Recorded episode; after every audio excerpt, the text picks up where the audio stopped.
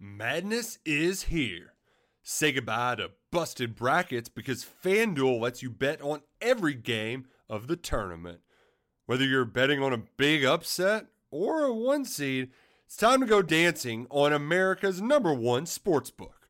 Right now, new customers get $200 in bonus bets if your first $5 bet wins on FanDuel. That's 200 bucks to use on point spreads money lines. You can even pick who's going to win it all. Just visit fanduel.com slash on three and bet on college hoops until they cut down the nets.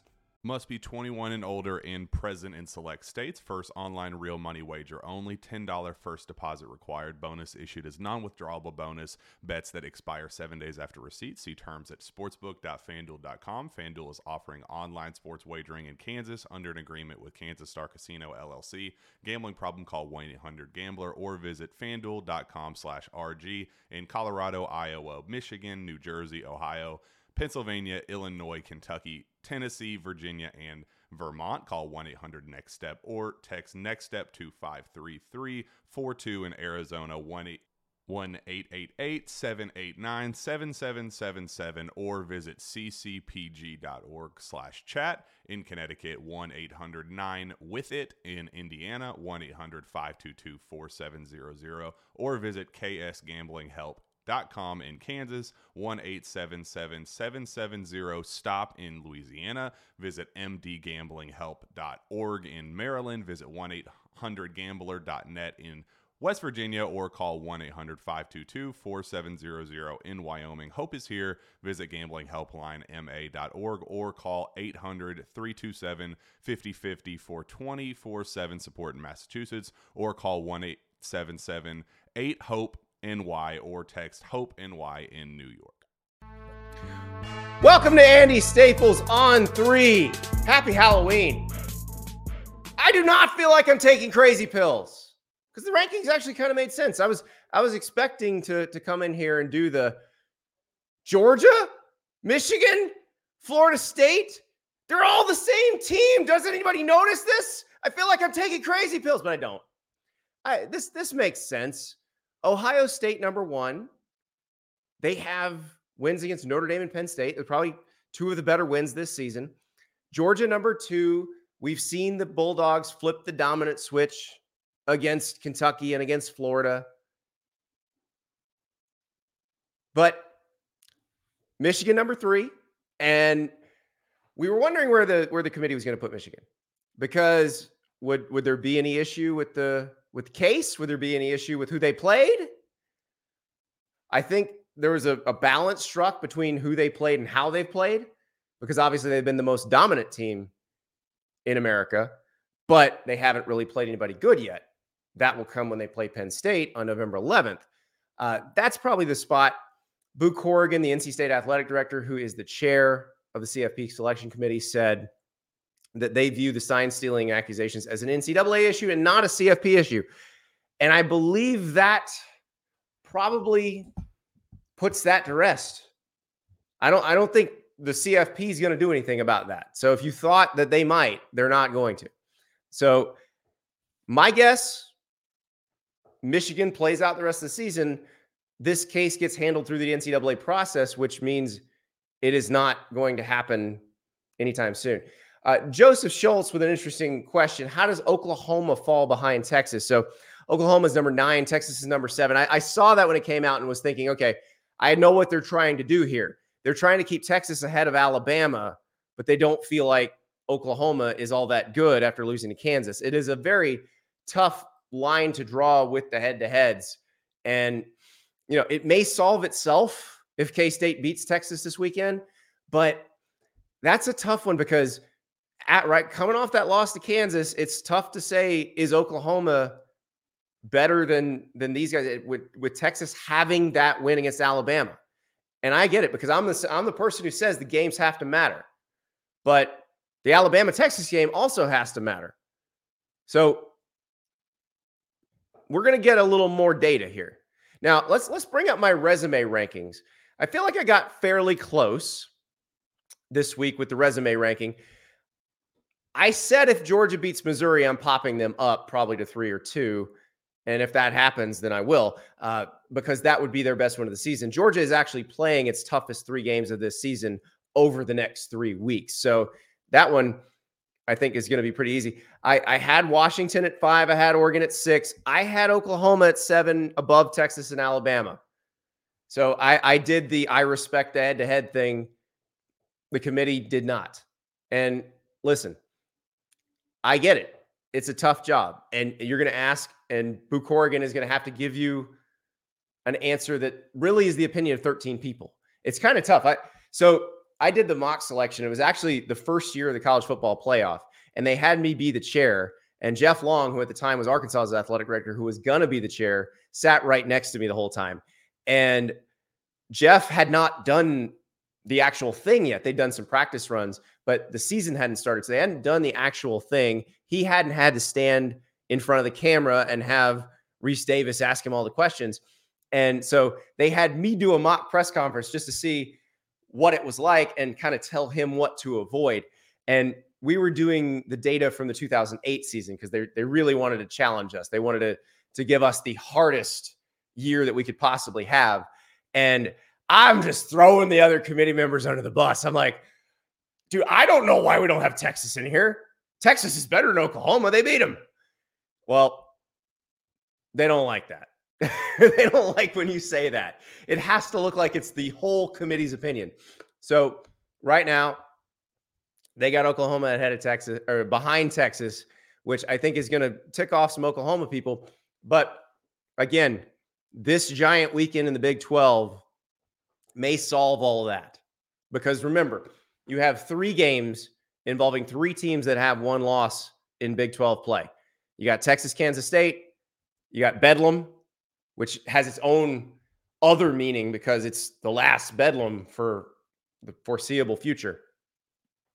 And then you've got Iowa, State, and Kansas. Bet you didn't think that was coming. If you're not really following the Big 12, the Iowa State Kansas one comes as a surprise, but it is just as big. Yeah, everybody's mad. In what world would OU be ranked that high when they lost to unranked Kansas when they played? So Eric, not mad. Eric understands why the committee did it. I still think games got to matter and it'll work itself out. But you do get, you will get these iron triangle situations where one team beat another, beat another, beat another, and then you got to figure out how to lump them together. You can't just go based on head to head. And that's the hard part for the committee. So I do not envy Boo Corrigan his job because it's a tough one. But Florida State should be feeling pretty happy right now at number four. They got to keep winning though. That that number four spot says to me, we're not sure if we want to put you in there with one loss. Now, if everybody else loses, it's it's fine. But if there's a couple undefeateds, that's where you start to worry if you're Florida State. So just keep winning. If Florida State's undefeated, not a problem. It's great. Their problem is the rest of the ACC is not helping them. Like North Carolina started off 6 and 0 and has lost consecutive games to Virginia and Georgia Tech. That does not speak well of the conference when like Virginia's best win prior to that was William and Mary. Virginia's only win prior to that was William and Mary. So that's the that's the question right now. The other interesting thing, Tulane ahead of Air Force, Tulane at 24, Air Force at 25. So that is how you decide who gets that New Year's Six Bowl spot, the highest ranked group of five champ. So Tulane one spot ahead of undefeated Air Force. Tulane has one loss, but is to Ole Miss, which is ranked number 10 in this poll. So that part is going to probably work itself out too. But they gave us a little hint that they think Tulane so far has been better. And so Tulane has the inside track on that spot. But you know, look again at Georgia sitting there at number two. Georgia could be number one by the end of three weeks, even if Ohio State keeps winning. Because look at look at how they've got them ranked. Georgia's next opponent, Missouri, is number 12. The opponent after that, Ole Miss, is number 10, and the opponent after that, Tennessee, is number 17. So really tough stretch for the Bulldogs. We're going to find out what they're made of, and then we'll get this thing figured out. But I, those are the main takeaways. Uh, Alabama sitting there at eight, striking distance. They, uh, listen, if they beat LSU this weekend, they are in position to win the SEC West. If they keep winning, They would have to beat Georgia to make the playoff. I don't think there's there's any scenario with a two-loss Alabama making the playoff. Now, neither of the Pac-12 top schools made the top four, but I don't think that means you're not going to see one in the top four eventually. If Washington keeps winning, obviously they're in. If they're 13 and 0, they are in. If Oregon wins out, beats Washington or someone else in the Pac 12 title game, I think they're going to be in too because the Pac 12 has just been that tough.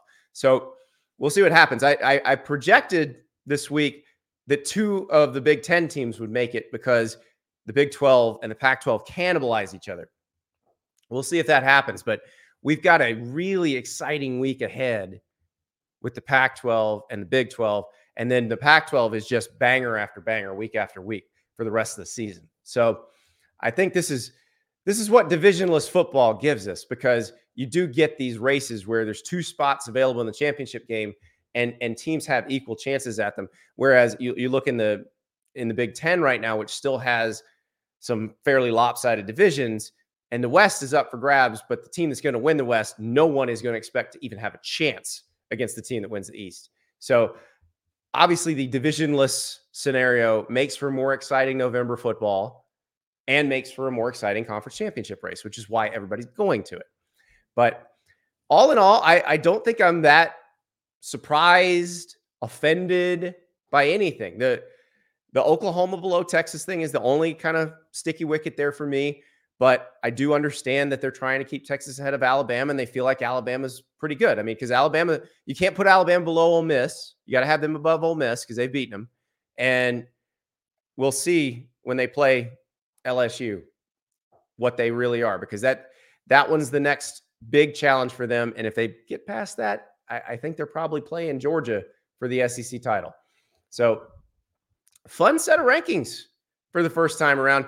And now, I mean, the other piece of this is we got to think about what this is going to look like with the 12.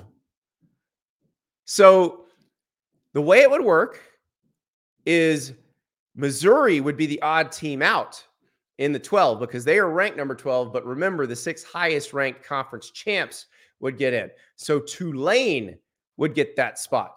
So if we were just playing it out based on the way they've got them ranked, you'd have Tulane going to Washington in round one. You would have Penn State going to Oregon. You'd have Ole Miss going to Austin to play Texas. And then you have Oklahoma going to Tuscaloosa to play Alabama. I think I think we'd all enjoy those games. I think those games would be a lot of fun. And then like that Oklahoma Alabama winners playing Ohio State. You think there's not a chance for an upset in that second round? Golly. So that is why they are going to this system. That is why this plan is in place. So that's going to be fun. This time next year, we're not going to be looking at who's in the top four. We're going to be looking at who's in the top 12 and then who that highest ranked group of five team is. I, I'm curious to see what they do with the playoff because remember, they might go to five automatic bids and seven at larges. Lampeter says, What six champs? It should only be four champs. Well, it's six champs. Four champs get buys. So in this scenario, oh, shoot, I messed this up. See, there's where I messed up. In this scenario, Michigan would be your fifth seed and Washington would be your fourth seed. So I apologize. Tulane would be going to Michigan.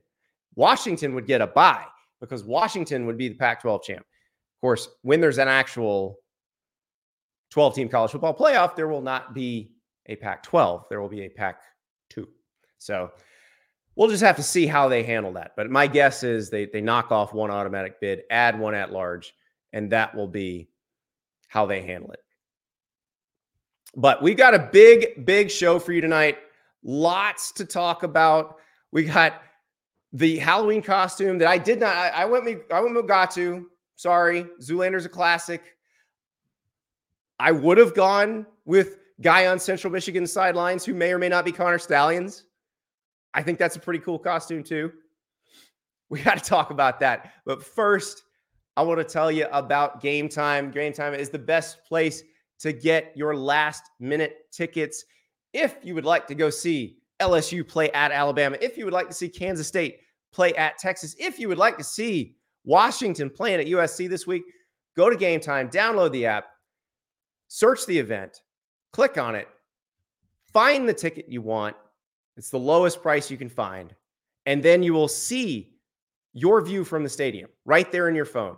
Exactly what it'll look like when you're sitting there with that ticket. Two more taps, and that ticket is yours. If you redeem the code Staples, you get $20 off your first purchase. So, Game Time app, code Staples, 20 bucks off that first purchase.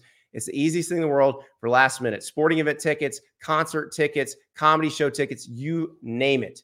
They are the best. Go to Game Time, use that code Staples for 20 bucks off your first purchase. And now it is time to talk about that guy on the Central Michigan sideline. Why is every TJ Maxx in Michigan selling out of Central Michigan hats all of a sudden? Because the most popular Halloween costume in that state has got to be this guy. This guy who appeared on the Central Michigan sideline in their season opener at Michigan State on a Friday night. This guy, is it Connor Stalions? That is what Central Michigan officials are trying to find out. They're trying to discern if Connor Stalions, yes, Connor Stalions of now suspended Michigan staffer who may have been running a giant sign stealing operation fame, was he on their sideline? This man is in a hat and sunglasses. This is a night game, by the way. Tries to get away from the camera every chance that the camera has to get a good look at it. Every time the ball comes that way, this person is trying to escape the camera, so much so that he almost gets himself brained by a kicking net. If you have a copy of the Central Michigan Michigan State game, I don't recommend watching it for the football. It was a pretty terrible football game, but it is a great game of Where's Waldo. And it is yet another twist in this story. Central Michigan's athletic director said in a statement that they are trying to investigate is this Connor Stalions? If it is, how did he get onto their sideline? Uh, they said he did not appear on any sort of pass list. And those things are usually fairly tightly controlled. But the story that just keeps giving and giving and giving and giving, well, this is yet another twist. And if you can find yourself a gray Central Michigan pullover and a burgundy Central Michigan hat and a pair of sunglasses, then you have yourself the Halloween costume of the year. Is this Connor Stalions? We don't know yet. But wow. Wow. Just wow. By the way, more to this story. Chris Balas of the Wolverine reporting that Jim Harbaugh's contract extension not being rescinded, as the Wall Street Journal reported, but instead is actually moving ahead. We'll see if that actually happens. We'll see where that goes from here. But that would be quite a statement from the University of Michigan if that's what they indeed end up doing. But this story just, the legs on it go on forever. At this point, almost anything feels believable. Almost anything. But right now, we got to go find a Connor Stalions Halloween costume. I realize that a lot of you probably had Michigan gear and had something, you know, something to the effect of somebody stole my sign. No, no, no. The new hotness, Central Michigan gear with the sunglasses at a night game. How can you not love this story?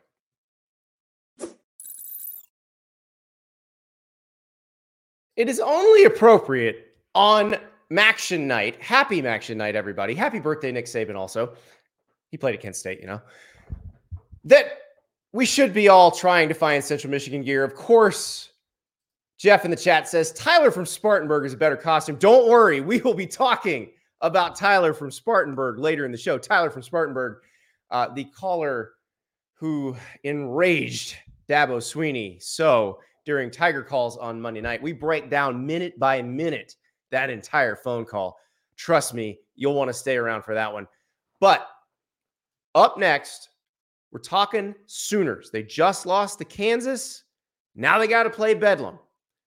But first, I got to tell you about prize picks because you may be one of me making some prize picks plays on this game. What's Ollie Gordon going to do?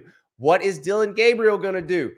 Prize picks is the largest independently owned daily fantasy sports platform in North America. And it's the easiest and most exciting way to play daily fantasy sports. You pick as low as few as two players, as many as six. You can get up to 25 times your money. This weekend I turned 50 into 150 using a bunch of quarterback combos. I was doing quarterback duos and how many touchdowns would they produce passing, rushing, and receiving. And man, they were they were churning them out. How do you do it? You download the Prize Picks app, use the referral code Andy, and they will match your first deposit up to $100. So you want to play MACtion, you want to play the games during the week. You got NBA, you got NFL. Of course, tons of college football on Friday and Saturday. Go to Prize Picks, download the app, referral code Andy, and they will match that first deposit up to 100 bucks. On Friday, I'll be releasing some of my plays, or we'll we'll kind of debate them on on Twitter a little bit. And I'm gonna listen to you this time because you guys do tend to give pretty good advice. So go to Prize Picks, use that code Andy, and they will match that first deposit up to a 100 bucks. But now it is time to talk about the Sooners because Bedlam is coming. Eddie Radosevich and George Stoia III of Sooner Scoop joining us. We are joined from a chilly Norman, Oklahoma by Eddie Radosevich and George Stoia from Sooner Scoop. Gentlemen, how are we handling the elements?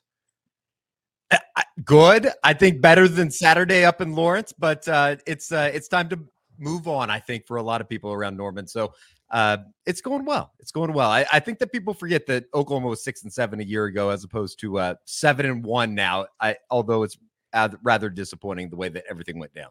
I yeah, I would I would agree with that, Eddie. My hands though are still cold. I, my hands have been cold for like four days straight. So I'm ready for some more. That in a press box on Saturday. I know, but I I you know whatever. I still com- I complained. I'm, I'm not built. I'm not built like Eddie.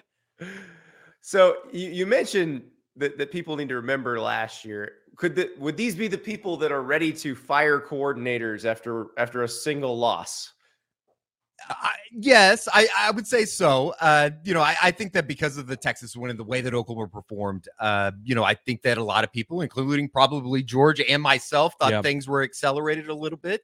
And uh, you know, the last couple weeks after uh, the Texas game and coming out of the bye, it's been a step back. But I think that uh, you know, there's still a lot to play for. I know that's kind of the cliche line that uh, you know the players and the coaches will tell you uh, going into this week, and what is going to be a kind of a monumental bedlam around here, uh, with it being the the finale. Is is that? I don't want to speak for you, George. Yeah, no, I, I agree. And Andy, you and I talked about it a couple weeks ago after OU beat Texas. The expectations changed, right? Everything felt accelerated within the program. I think people kind of had a reality check when Oklahoma lost to Kansas. But I also look at the Kansas game and even the UCF game because they, they could have lost that game as well as everything's fixable. Like everything, like we, me and Eddie rewatched the game. They just played terrible. Like it was just like the game plan wasn't good. Uh, they're turning the ball over in spots they typically don't. The defense is missing tackles, which has not really been an issue all season. And so I think while Saturday was a tough and frustrating loss for Oklahoma fans, I do think there's a, good chance they turn things around this week. Now we'll see. It's a big game. OSU's playing with a lot of momentum. They're playing really good football. It's Bedlam. You never know what's going to happen in that game, right? Uh, but I do think that that while it felt like the earth was falling on Saturday, I do think that uh, things are, are not as bad as they probably really seem. Yeah, they, I mean they're in control of of everything they can be in control of right now, but they are going to Stillwater for a game that it's a huge rivalry and the cherry on top of it is they're really pissed that Oklahoma is leaving for the SEC. They've said they don't want to play this anymore. And of course, they would like to send Oklahoma out with an L. How much does the emotion of it matter? I, I know Brent Venables kind of poo pooed it. Mike Gundy did not poo poo it. He talked about spitting on Bosworth and Bosworth spitting on him. Uh, how, how intense is it going to be out there? I think, Eddie, uh, the thing that I realized, at least the last couple days, because we talked to some players last night, it was the same tone as Brent. I mean, they they're getting questions like, "What does it mean this being the last Bedlam?" They're like, For us, it's just another game. We're just preparing for another game. Is it a big game? Sure, but we're we're trying to go one to oh zero this week. We're not worried about the rivalry. It felt like that was Brent's tone as well today. Whereas in Stillwater, I think it is a little bit different because that, like you said, this is a big one, being the last one, and and obviously you look at the the all time record, and Oklahoma's really controlled the rivalry. Uh, but if Oklahoma State can go out with a win in the last one in what seems like maybe a really long time, uh, then that would be huge for them. Whereas I think Oklahoma's approaching it in a way that's, hey, we just need to we just need to get back on track and win a football game to achieve the goals that we set before the season. The most amazing thing is I think that Oklahoma's won 17 of the last 20. And to say that they're 17 and 3 over the last 20 years, it certainly doesn't feel like it. And you know, it's it's interesting to hear Mike Gundy talk about his stance on Bedlam. You everybody knows his record against Oklahoma as a head coach hasn't been very good. And it's almost like does he build it up too much in his yeah. mind as opposed to what Brent does? Uh, and you know, this is his second time around uh, coaching as a head coach in the game and saying that it's just another game. Uh, you know, it worked for him against Texas. They came out and the physicality that offensive line, defensive line played with, you have to find a way to replicate that. They just haven't been able to find that uh, same rhythm or whatever that uh, emotion is here over the last couple of weeks. And I don't know if it's it's certainly not looking ahead to this game because everything that gone it went into uh, trying to get to eight and zero. Oh. And you know, I think the the disappointment from last week, I expect them to bounce back this week and play a really solid game. I don't know if that necessarily means that they win the football game as well as Ollie Gordon's running the football. It's going to be interesting to see kind of that chess match between uh, Brent Venables and, and uh, Mike Gundy come Saturday. I'm glad you mentioned Ollie Gordon, Eddie, because the, the Oklahoma's banged up linebackers. They just gave up five and a half yards of carry to a Kansas team that that carried it 41 times. Ollie Gordon is just the last three games he's on like a Heisman pace. So uh, how are they going to handle that rushing attack as banged up as they are? I think it starts up front. I, I to put it the most simple way that I think I know how they got their ass whooped by Kansas, especially on the interior. And for a group that has played really, really well. It's kind of funny on our podcast on the unofficial 40, we talked about last week how well the interior had been playing and how good of a job Todd Bates had uh, done, not just on the recruiting side of things, but as well as with the group that he had. And a lot of those guys are transfers. Uh, a lot of those guys are uh, kind of, they've had a good mix of guys that have come back from last year's team, Isaiah Coe and Jordan Kelley.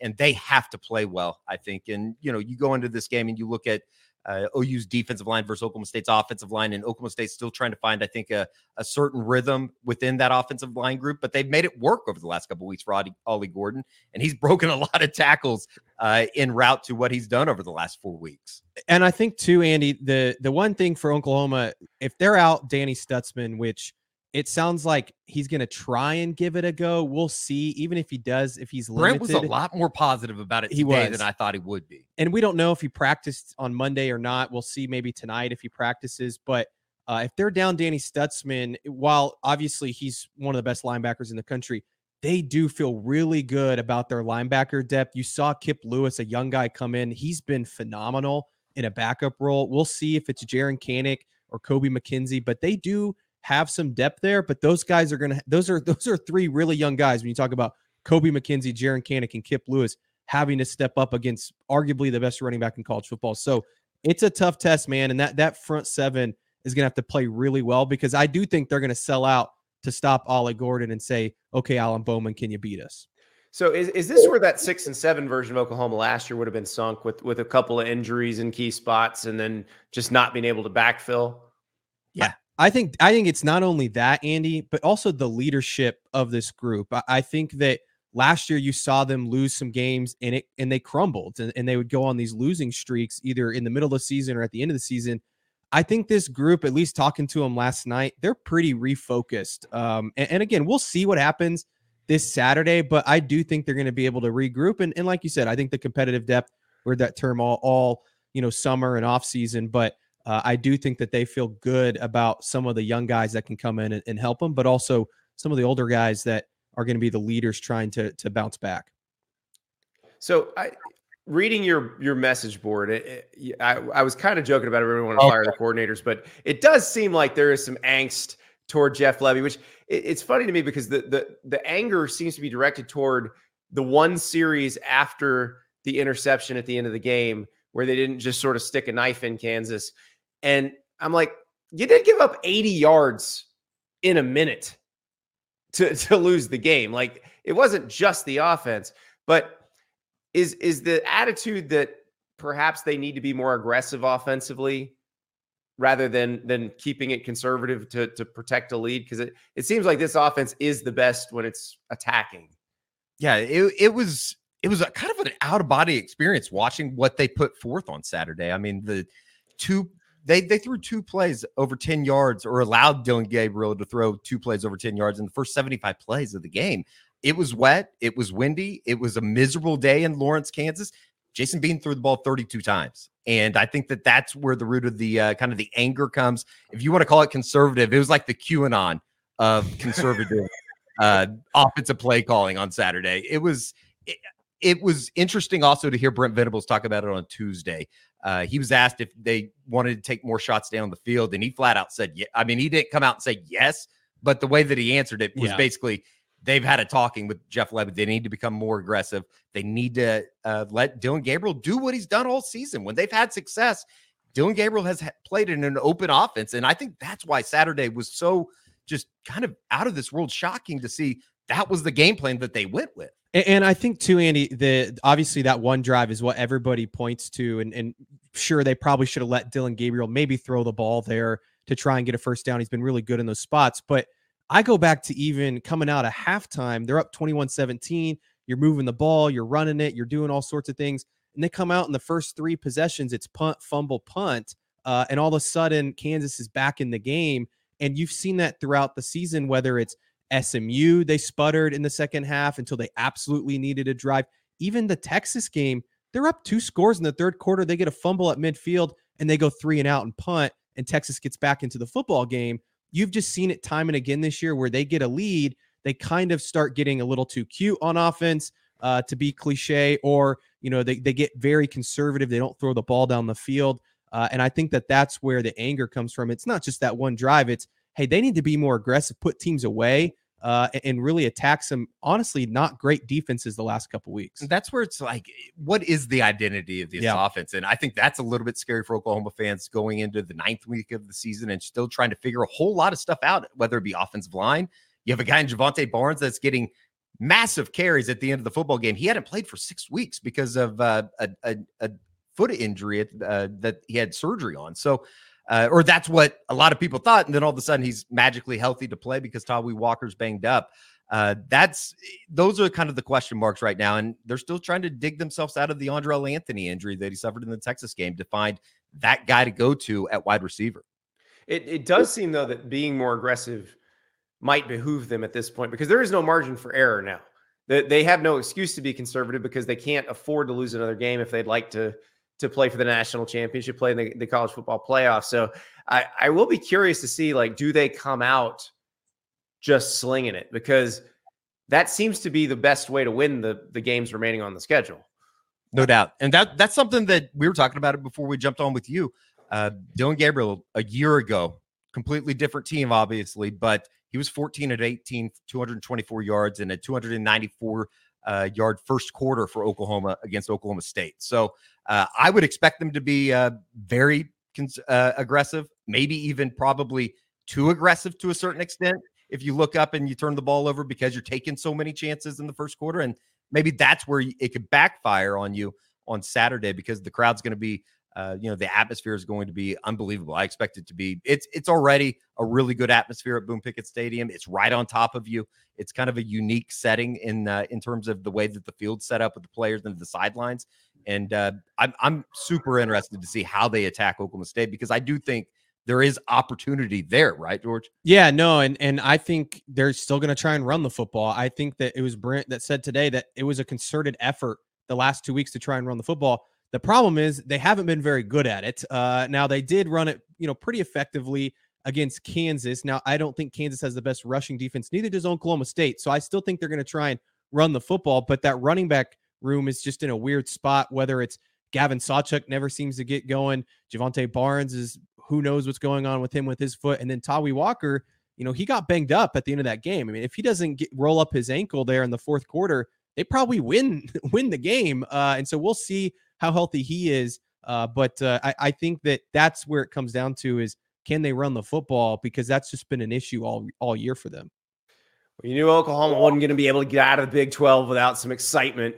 You got Bedlam, you got Texas K State, you got Iowa State, Kansas, all one loss teams in Big 12 play. And there'll be three at the top tied at the end of Saturday. So we'll, we'll see if the Sooners are one of those. Thank you guys so much. You bet, Andy. Appreciate it. Thanks, Andy. That's Eddie and George from Sooner Scoop. Big, big game in Stillwater. Maybe the last one for a while. You heard Mike Gundy saying, Well, I, I Boz used to spit on me and I used to spit on Boz. And then a very interesting anecdote about a party in Oklahoma City. But I digress. It's going to be fun. You know what else going to be fun? Georgia, Missouri, LSU, Alabama, huge games involving quarterbacks who trying to win the Heisman Trophy, also trying to raise their draft stock. We talked to Jim Nagy, the executive director of the Reese's Senior Bowl, about Carson Beck, Jayden Daniels, and a lot of other things. Here's Jim. Now by Jim Nagy, the executive director of the Reese's Senior Bowl. And Jim just got off the phone with an NFL team. He's been on the phone with a lot of NFL teams. And Jim, how does that process work this time of year when you're kind of checking your notes against the notes of, of the NFL scouts?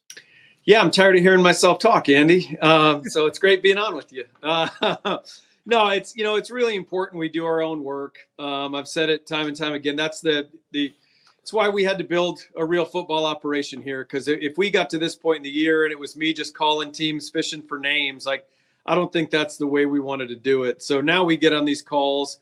Our our scouting staff has done an awesome job, like setting the table. We got the board set. We had our meetings last week, three days of Zooms. Um, so we feel good about where the board is now we jump on the calls with the teams. We kind of go position by position. Um, like for example, if we've got you know eight running back spots and we feel really good about six of them, I'll run down those six, and in 99% of the time we're in alignment with the teams. And then it's okay for these last two spots. Here's the guys we kind of see in the mix, you know. And then do you see it the same? Is there anyone from outside of that group? Who do you guys like? And then we just kind of you know, kind of the grade sharing back and forth. And uh, they're they're long calls. Um, they take a couple hours with every team, but uh, but some really good back and forth. And the good thing is they get some information now from us that they can use because I can tell them I would never share specific team information, but I will say, well, guys, you sound a lot lower than where the league's at on this guy and then oh, they okay, so they know where so they're, they where they're know. relative to everybody else. Yeah, right. Like if they say that they see this running back as a free agent, and I'll say, well, you know, the the, the rest of the league, everyone's in that fifth roundish area. Then they'll say, okay, well, we we need to go back and do some more work then. Um, so it it really is kind of a give and take, and it's worked really well over the last five years for us. Well, and, and you tweeted recently about a, player that I saw in person over the weekend and uh, Carson Beck, the Georgia quarterback, who I people forget he's a fourth year player. He he's a, a senior academically, and he's one that you've been pretty high on all year. And it sounds like the NFL folks are, are getting that way as well. Yeah, the Georgia fan base isn't happy. They think he's a junior. He's uh, he's been there for, he's been there four years, um, but he does have an extra year. So I mean, all these guys do. They all have this yep. extra COVID year, so it really complicates things. But um, you know, it's just like if a college was going after a high school kid, if his manuscript says senior, um, you got to offer him a scholarship, right? So, yep. Uh, yeah, no, Carson's really, I would say, probably from the Auburn game on. I was at the Auburn game. Um, he had a really big second half, and since then he's just built on that. So he, uh, you know, he throws a really tight ball. He throws a catchable ball. Uh, he can layer it down the field. Uh, there's there's just there's a lot to like for a guy that hasn't played a lot of football. You look at where he went from two years ago. We watched him in mop up duty. It was okay, you know. Then you watch last year's stuff again, mostly mop up duty, and it was better. Um, but now he gets the chance to be the guy, and uh, he's just kind of growing week after week. So yeah, certainly when we're on these calls with teams, if we're talking about the top six to eight uh, senior quarterbacks um, everyone thinks he belongs in that group. You know where that sits round wise, probably third, fourth. Um, if he came out right now, so we'll see if Georgia wants to get him back. That's a call I need to make to Coach Smart. and see where they're at uh, with Carson if they're going to try to get him back with some NIL money in the offseason. But um, you know, long-windedly, Andy, he's he's really putting it together. He's having he's having a nice year. But that's that's what you have to do now too. And and when you're deciding who to invite, and you you have to call these coaches and say, "Hey, is this guy coming back?" Yeah, it's it's a huge layer to it now. Uh, like I, I, saw Mike Norvell on the field a couple weeks ago, and, and we had that conversation. I said, Mike, listen, we're going to send you. We we send the invites right to the head coaches. Mm-hmm. Uh, that's how the Senior Bowl has done it, going way back in time. Um, I think it's a good protocol to have, um, just as a courtesy to the head coach, so they can disseminate those invites whenever they want. I said, Mike, when we send them, and if there's guys in that in that box that that you want to get back, like shoot me a call, shoot me a text, because then even if the kid accepts it, we'll kind of treat that as a soft acceptance. Because mm-hmm. I mean, where we're at in college football right now with this money, for the most part, probably 90, 95% of the time, if they want a player back, they're going to pony up enough money to get the player back. Um, so we, what we can't have is, is we're losing a bunch of guys in late December, early January um, you know, and and all the dance the, the the dance seats are full. You know, if we're if we're playing if we're playing that game. So yeah, we're we're trying to figure that out. That's certainly a a dynamic that was never in play the last you know the for my first four years in this role, and now the last couple years, um, it is certainly a thing. So you're talking about the the fourth and fifth year quarterbacks and kind of where they rank. And we're all going to be watching Jayden Daniels against Alabama this weekend. Where does he rank in that group right now? he's the one or two. Um, he's, for us, he's right up there with Bo Nix. Um, Bo those kind of those guys came into the year as one, two. Uh, I felt like we did a lot of work on Bo last year. Both those guys were Senior Bowl eligible last year. Mm-hmm. We did a bunch of work on Bo. We moved him and Hendon Hooker from the fourth round up into the up into day two. Um, you know, Jayden Daniels this year started off in the third round for us. Um, and I think both those guys are like in that second round conversation. Jayden's played great. I think uh, I hope he gets an opportunity to go to New York and he's in that Heisman talk, even though they've lost, you know, even they've they've lost games. Uh, if you look statistically, um, and that is a numbers based award, um, he's certainly played as well as anybody in the country. So that's a it's a huge stage game. If he can go into Tuscaloosa on Saturday, uh, I'm making the trip up there. He can make a statement. He can basically cement himself a spot in New York. I think if if he plays a good game and they go in there and pull off the upset.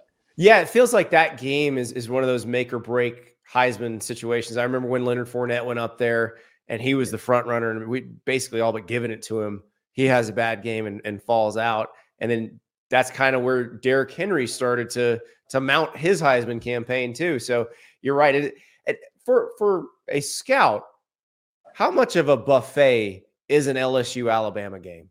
That's the game every year. That's the game that every scout circles. That's the game. I I don't know what the list is going to look like for the press box. I mean, I've been the, the Joe Burrow year. I remember going to that game and there was like spillover in the press box. They sat all the NFL guys outside in this auxiliary area. We weren't we weren't even in the press box.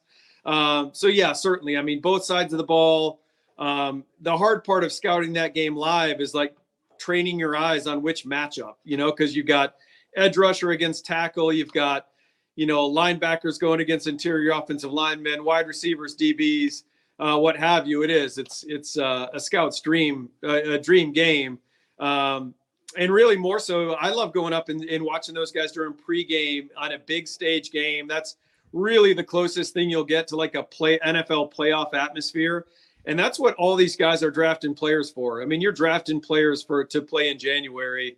Um, so you want to see how they step up in a big stage like that. So again, I don't know how many GMs and all that will be up there Saturday, but there's going to be a bunch. So you mentioned Bo Nix earlier, and he had one of his better performances against Utah, the, the better team performance for Oregon, probably the best game they've played all year. Yeah. But what has Bo done this season to to kind of improve upon what you saw from last year? Well, he's he's putting together another back to back years, given another year. Um, you know, I think everyone last year he he went out to Oregon he shed a lot of bad habits that he that he you know kind of developed while he was at Auburn, and uh, but now it's year two. Now you're seeing some consistency in his play. It wasn't just kind of a one year spike. Um, he and it's not like he's leveled off. I mean, he continues to get better and better, and that's a big time win. I mean, that's a you've you've probably been out to Rice Eccles Stadium. Oh, yeah. That's that's a tough place to play out on the West Coast. It's loud. that's a good Utah football team. I mean, they're well coached. I mean, you, have got to go out there and, and, win that game. They're not going to hand it to you. Um, and they went they went in there and took it. That's an impressive game. I I have not had a chance to go and see the tape of that game. Bo is our Bo is actually our Senior Bowl Player of the Week uh, for that performance. I have not seen the tape yet, but uh, no, he's he's just uh, you know he's moved that team. They they could have won that Washington game. They could be yeah. undefeated. Um, you know, he led them down the field for that go ahead score. So he's done everything he can do. He's won from inside the pocket. He's made plays outside the pocket, which he's always done. But I think it's the work inside the pocket. And I heard Dan Lanning make a comment that like Bo doesn't get enough credit for getting us in and out of plays and like not worrying about his stats. Like if he's got to check to a run, um, you know, and sacrifice his stats, like he's he, he's going to do that. So just his command of that offense, and just and really just another year of showing these NFL scouts, like, listen, last year wasn't a fluke. Um, here's the strides I've made. So yeah, there's there's there's a ton of like on Bo's tape this year. How do you handle that with quarterbacks where, you know, in the NFL, you're going to have to have a very good command of the offense, but in college, it really depends on the system and the coach. You might not have much control as the QB. How do you parse out one who has control and the ability to do it and who can do it well? And then how do you guess at who might be good at it if they get in a system where they do have some control? Well, I think it's it goes back to relationships, which is what scouting is all about. It's going into these schools year in and year out, knowing these coaches, um, and sometimes you just got to ask those questions. You know, like what's the responsibilities here? What do you put on the quarterback? Um, and again, I think it behooves some quarterbacks to stay at a place long enough where they gain the trust. I don't think any coaching staff nowadays is just going to give a kid the reins his first year as a starter but when you're like Bo Nix and you're in, in your 50th career game as a starter, I would guess there's a lot more on Bo's plate than there was last year, a lot more autonomy, even though they did change offensive coordinators this year. Um, I bet they're giving him a lot of flexibility. But yeah, that's that's what's hard, Andy. That's what helps quarterbacks here at the Senior Bowl is that they come in and they have to actually get in a huddle. They have to spit out verbiage. Um, they have to command a group, which which is different, which is a lot different. The the communication piece in the leadership piece is a lot harder to get a handle on now than it was 15, 20 years ago. Um, but again, it's not just asking the questions, it's having the relationships to get the right answer, right? So you're not you're not going to the school and just getting the company line on a player, you're getting the real deal on what's happening there in the building and that that takes years and years of relationships. Just similar to what you do, man. Just like a, being yeah. a journal, just being a journalist. Um, it's all about it's all about those relationships. So you know better than anyone. So one other guy that I saw this weekend that I'd love to ask you about because I know you've been very high on him for a long time is Ladd McConkey because we went into to the Georgia and Florida game wondering how will they handle not having Brock Bowers. McConkey seemed to have slipped into the the security blanket role for Carson Beck very well. Yeah, no, everyone you always wonder, okay, what are they going to do without Brock? Okay, here's what we'll do. We'll we'll put Ladd McConkey in the slot and work the middle of the field with him and let him, you know, just break people off and get open and make plays. And and yeah, Ladd's an easy guy to like because he's quick, he's fast, he can run routes, he's got savvy. Um, really, when we watched him over the summer, we put him on and, and we do a scout school here at the Senior Bowl in the summer, and it's just for former NFL players. So we had a room full of guys that played at the next level, and we put in Ladd's tape, and man, he won that room over pretty quickly. And a bunch of guys that played DB and a bunch of guys that played wide receiver um, were, were Ladd McConkey fans, and they were actually commenting on Twitter this weekend uh, when I put that post out about Ladd. But I, I, think the only thing missing last year was he he missed on some deep balls that he probably should have reeled in. Um, that way, I mean, when you're you're you're getting nitpicky there, like that was really the only thing. Like there was some deep ball stuff that that he could have made a couple more plays for Stetson Bennett that he didn't make. But but overall, like savvy, route runner, toughness, hands, run after catch um, quick, fast. He he checks all those boxes. He's to me, he's safely a day two player. Uh, I don't see him getting out of the third round. More more likely a, a, second round guy. And who knows if he comes down here to Mobile and has has a really good week, he gets into the late first because he is an NFL starter. Um, yeah. and he's and he's so savvy. We've we've talked about Puka Nacua um, and how he's transitioned so quickly to the league. It's because of the crafty element, and, and Ladd has that as well. So a, a year from now on Sundays, Ladd's going to be making a lot of plays. Let me ask you about one matchup that I'm very excited about this weekend. That I I feel like it's a very key matchup in that game, and I imagine your scouts will be watching it pretty close as well. But Cooper Beebe from Kansas State against some of those monsters on the Texas defensive line. How excited are you to see that one? Yeah, beef on beef with uh, T'Vondre Sweat and Cooper Yeah. Beebe. I don't know what the current weights are for those two players, but I know T'Vondre told us 362 when we had him on the show a few weeks ago. Okay, so as long as he said that, I'm not. Yeah, I, Yeah. I've heard. I've heard 360. Cooper Beebe, I'm not sure, but I'm. I'm guessing based off body type, we're 350 ish. Um, so we're we could be over 700 pounds a man in that in that one matchup. Uh, no, it's it's and it's a good battle. It's power on power. Uh, what T'Vondre does, he comes off the ball, he's explosive, and he really makes you anchor. He tests your anchor because he doesn't have to go around you; he can go right through you. Um, and so we'll see if Cooper can handle him. Cooper doesn't have many problems with many guys that, you know, trying to power down the middle of him. Uh, but T'Vondre is going to cause, uh, he's going to test that. But that's that's going to be a fun one for sure. I cannot wait. This is such a good weekend. I hope, Jim, you're going to be near. If you're even if you're going to a game, I hope you're going to be near television so you can see some of this other stuff too. But what a weekend! So much to watch. Thank you so much. Yeah, Andy, I, I will be in Tuscaloosa, man. So I don't know if Oh, you're plan- I don't know if you you're planning on making that trip, but I, I do not miss that game every year. I will be up there. Uh, it should be a fun weekend. Thank you, Jim. Thanks, Andy. That's Jim Nagy from the Senior Bowl. Lots to watch for those guys. Lots to watch for us. But we got a lot. We got a lot to watch now. I mean, we have simultaneous action games going on in which it is snowing at both venues. Buffalo, Toledo. It is snowing in Toledo, Northern Illinois, and Central Michigan. It is dumping snow in Mount Pleasant. Just dumping snow. So if somebody wanted to sneak onto the Central Michigan sidelines and, and dress as a Central Michigan coach, you could probably get away with it now because you could be completely bundled up, completely covered up. Nobody would know who you are. I mean, if that's the sort of thing you wanted to do, I don't know. What we need to do right now, though, is talk about coaches' call-in shows. The coaches' call-in show, kind of an old school thing. Most coaches still do it. Nick Saban's is hilarious most of the time. And a lot of times it gets awkward when things are going badly. Well, things are going badly at Clemson this year. They're four and four. Tyler from Spartanburg called in to Dabo Swinney's show, Tiger Calls. And oh my, it was epic.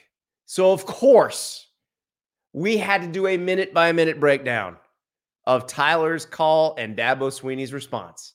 Here it is. If you just saw the transcript or a few quotes of what happened on Tiger Calls Monday night, you probably came away thinking, Dabo Swinney yelled at a fan. What's the Clemson coach thinking? He said that fan was part of the problem. Has he lost it?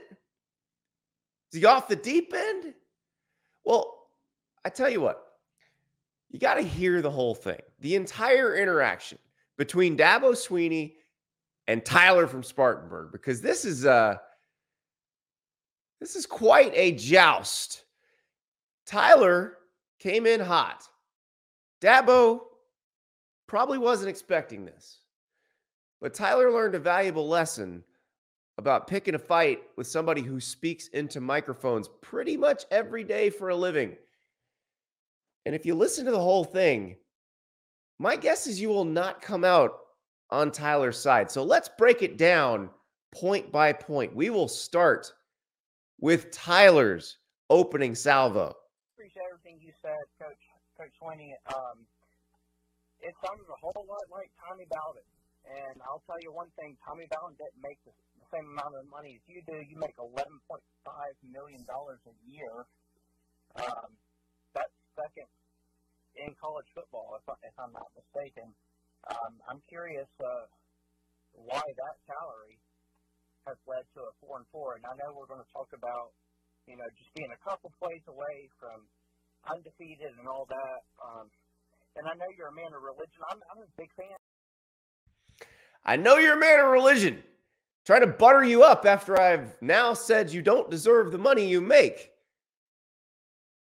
No matter how much a person makes, if you throw that in their face and then suggest that they are failing and not earning that, which it's probably fair to say that Dabo's performance this year does not merit that salary, but there's a better way to do that. Probably not just throw the salary in Dabo's face, but Tyler's not done. Um, before you, you categorize me as a, you know, being in the 1.5%, I was going to Clemson games and my entire family going back generations has been going to Clemson games before, you know, when you're in commercial real estate. So I don't, I'm, I'm not going to accept being in that 1.5%. Um, and I, I respect the fact that you're a man of faith. Um, I'm curious uh, if you've ever read Proverbs 16, 18, which talks about pride coming before the fall. Um, I used to, I, I was in the military and I, uh, I uh, was overseas for the big run, um, and so I, I couldn't couldn't watch all the games. I tried my best, and but I always watched your press conferences uh, just for life advice, and I appreciated all that. Something changed after 2018. Tyler establishing his his Clemson bona fides there. My family's been going to Clemson games for generations. I've been going since since you were in commercial real estate, Dabo. Remember when you got fired at Alabama and you had to go into commercial real estate instead of coaching? Tyler just dig, digging it deep. And of course, Dabo's read Proverbs 16, 18. Tyler, what, what I just asked him if he's read John 3, 16. You're, pl- you're playing the hits there. You might want to go for a deeper cut if we're, if we're going to quote scripture at Dabo. Also, thank you for your service, Tyler. Uh, as for something changed after 2018, Tyler is going to get into what he thinks has changed. But my guess is what changed is they haven't won any national titles since then. Um, you're you're humble, you're hungry, and everything. And I, I always told people, man, Dabo, just listen to his press, press conferences.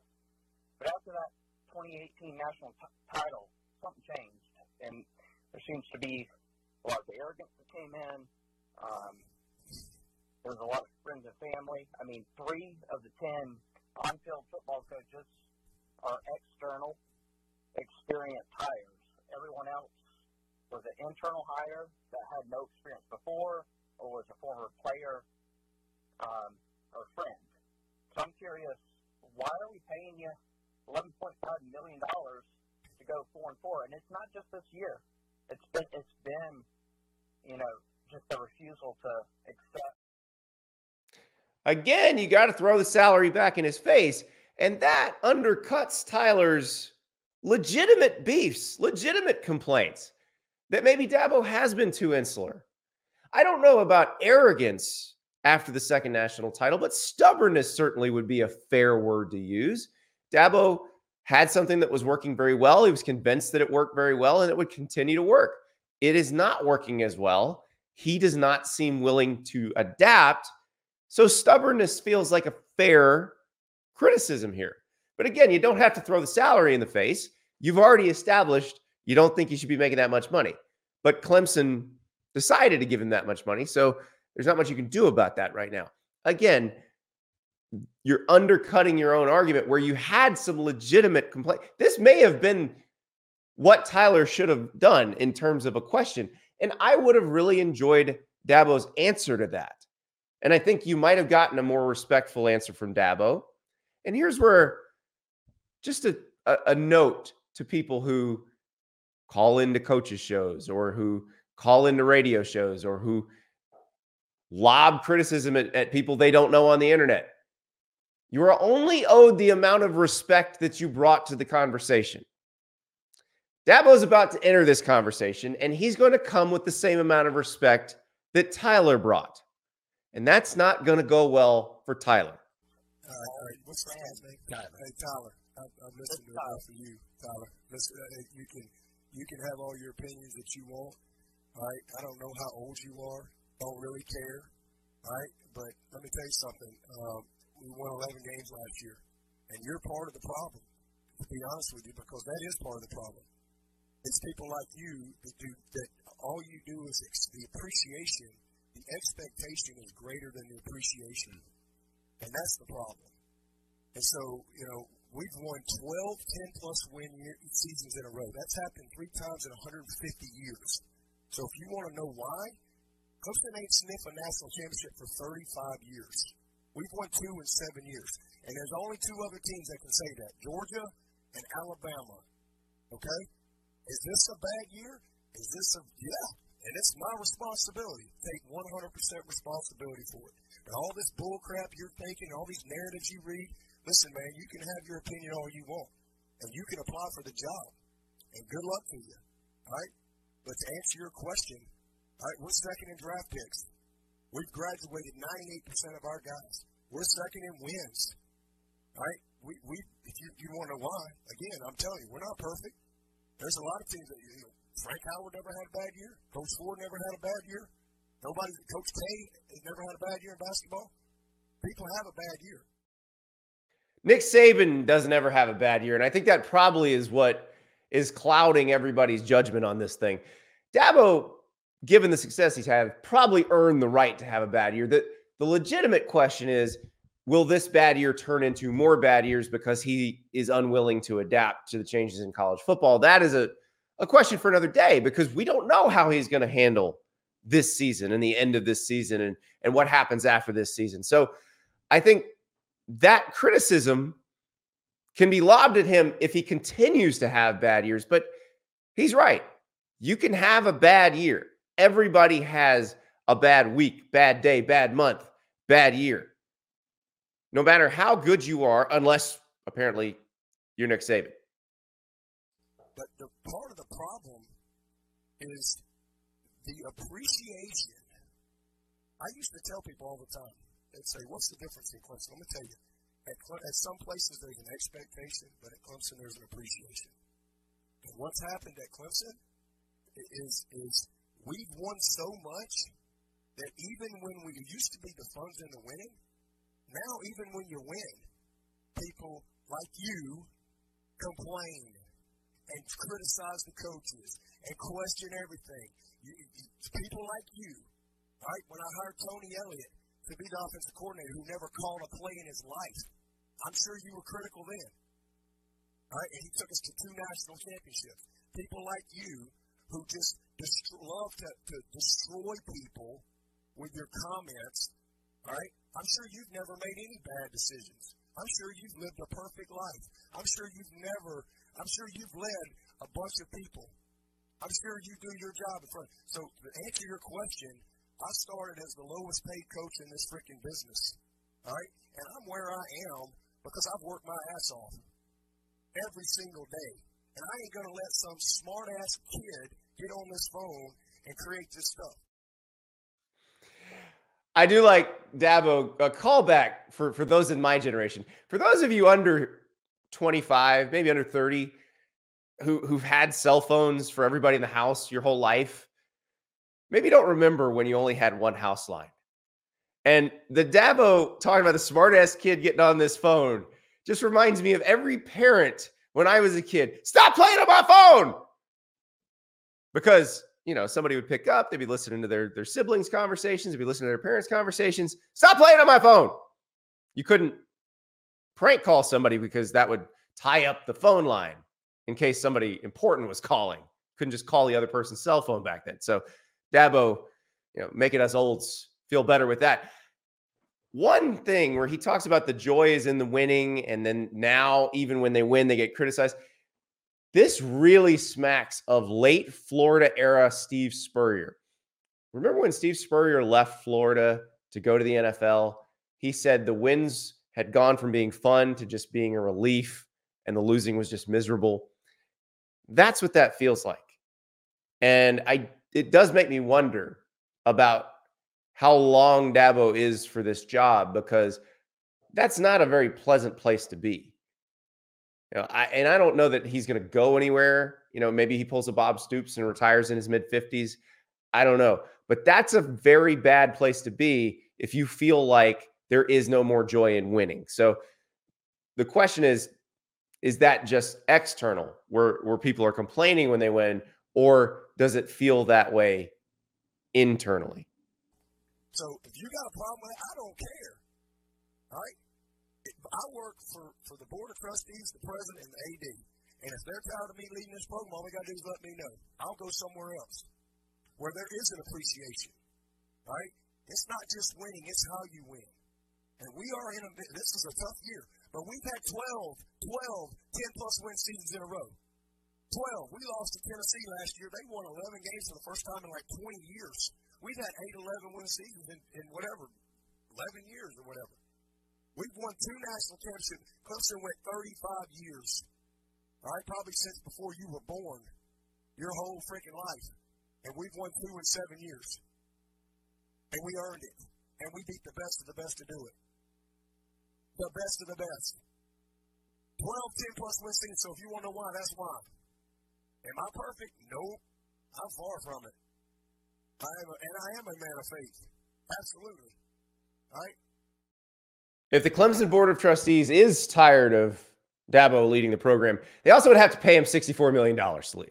So, one, that's not going to happen. And two, Dabo's probably like, bring it on. I'll take it. But obviously, they're not paying that. Not going to happen, no matter how bad Tyler feels about this whole thing. And Dabo, with the I am a man of faith, calling back to Tyler's question. But here it comes. I'm 53 years old, and there ain't one thing in my life.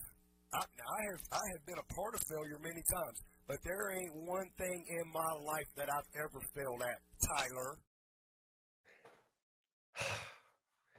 And here you see that Dabo has raised three children who are now, I believe, all out of high school. This is this is a pure dad moment right here. My dad could do this. I guarantee you, one of your parents could do this too, where they could just say your name in a slightly different way. And it was absolutely withering. My kids are young, you know, getting into teenage years. I have not developed this skill as a dad yet. I cannot wait until I can do this. But Dabo, with just two syllables, Tyler just destroys him. Just destroys him. If if Tyler hasn't hung up by this point, I don't know how strong he is. I'm impressed because that was absolutely a bomb being dropped on him in two syllables. Tyler! And Dabo brings it home. Never. Right? Ever. I wanted to get an education. I got two degrees. I wanted to be the first college in my graduate with my family. I did it. I wanted to go play football at Alabama. I earned a scholarship, lettered three years, worked my ass off, won a national championship. I wanted to get into coaching. I worked my way to being a head coach. And when I got this job, and I'm sure you didn't want me to get this job, right? And 15 years later, I'm still here. And I'd say the results are what they are, and I stand on them. So you don't ever have to call back. I, I, I wanted to get married. I've been married for going on 30 years. I wanted to be a father. I've raised three great sons. If you don't like how I run the program, don't be a fan. I don't care. But I'm the head coach, and I'm going to do what I believe is right for the long term of this program, what's best for the players, and what I think's best for the moment. If you got a problem with that, that's fine.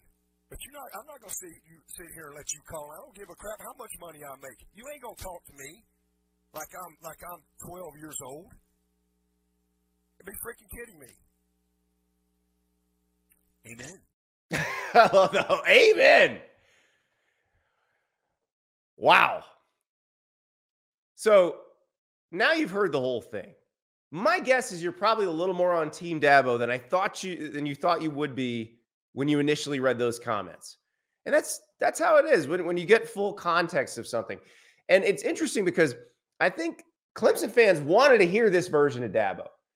They're tired of hearing him say, oh, we're this close. We could be 8 0. It's okay to admit there's some strife. It's okay to admit things don't always go right. It's okay to show some fire. That's what he did. Just needed Tyler from Spartanburg to unlock it. That's it for today's show. Tomorrow is a Dear Andy show. We also have K State quarterback Will Howard joining the show. But I want to get your questions. You know where to find me, Andy underscore Staples on Twitter, and on Instagram. You can email your questions to Andy Staples on three at gmail.com. Send away, and we will answer them on the Dear Andy Show tomorrow night with a bonus guest, Kansas State QB Will Howard, as he gets ready to play Texas. We will talk to you tomorrow night.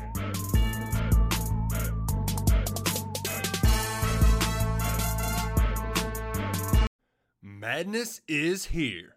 Say goodbye to busted brackets because FanDuel lets you bet on every game of the tournament.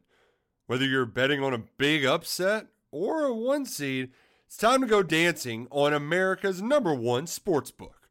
Right now, new customers get $200 in bonus bets if your first $5 bet wins on FanDuel. That's 200 bucks to use on point spreads, money lines. You can even pick who's going to win it all. Just visit fanduel.com slash on three and bet on college hoops until they cut down the nets. Must be 21 and older and present in select states. First online real money wager only. $10 first deposit required. Bonus issued as non withdrawable bonus. Bets that expire seven days after receipt. See terms at sportsbook.fanduel.com. Fanduel is offering online sports wagering in Kansas under an agreement with Kansas Star Casino LLC. Gambling problem? Call 1 800 Gambler or visit fanduel.com slash RG in Colorado, Iowa, Michigan, New Jersey, Ohio. Pennsylvania, Illinois, Kentucky, Tennessee, Virginia, and Vermont. Call 1 800 Next Step or text Next Step to 53342 in Arizona 1 888 789 7777 or visit ccpg.org slash chat in Connecticut 1 800 9 with it in Indiana 1 800 522 4700 or visit ksgamblinghelp com in Kansas, 1 770 STOP in Louisiana. Visit mdgamblinghelp.org in Maryland. Visit 1 800 gambler.net in West Virginia or call 1 800 522 4700 in Wyoming. Hope is here. Visit gamblinghelplinema.org or call 800 327 5050 for 24 7 support in Massachusetts or call 1 877 8 HOPE NY or text Hope NY in New York.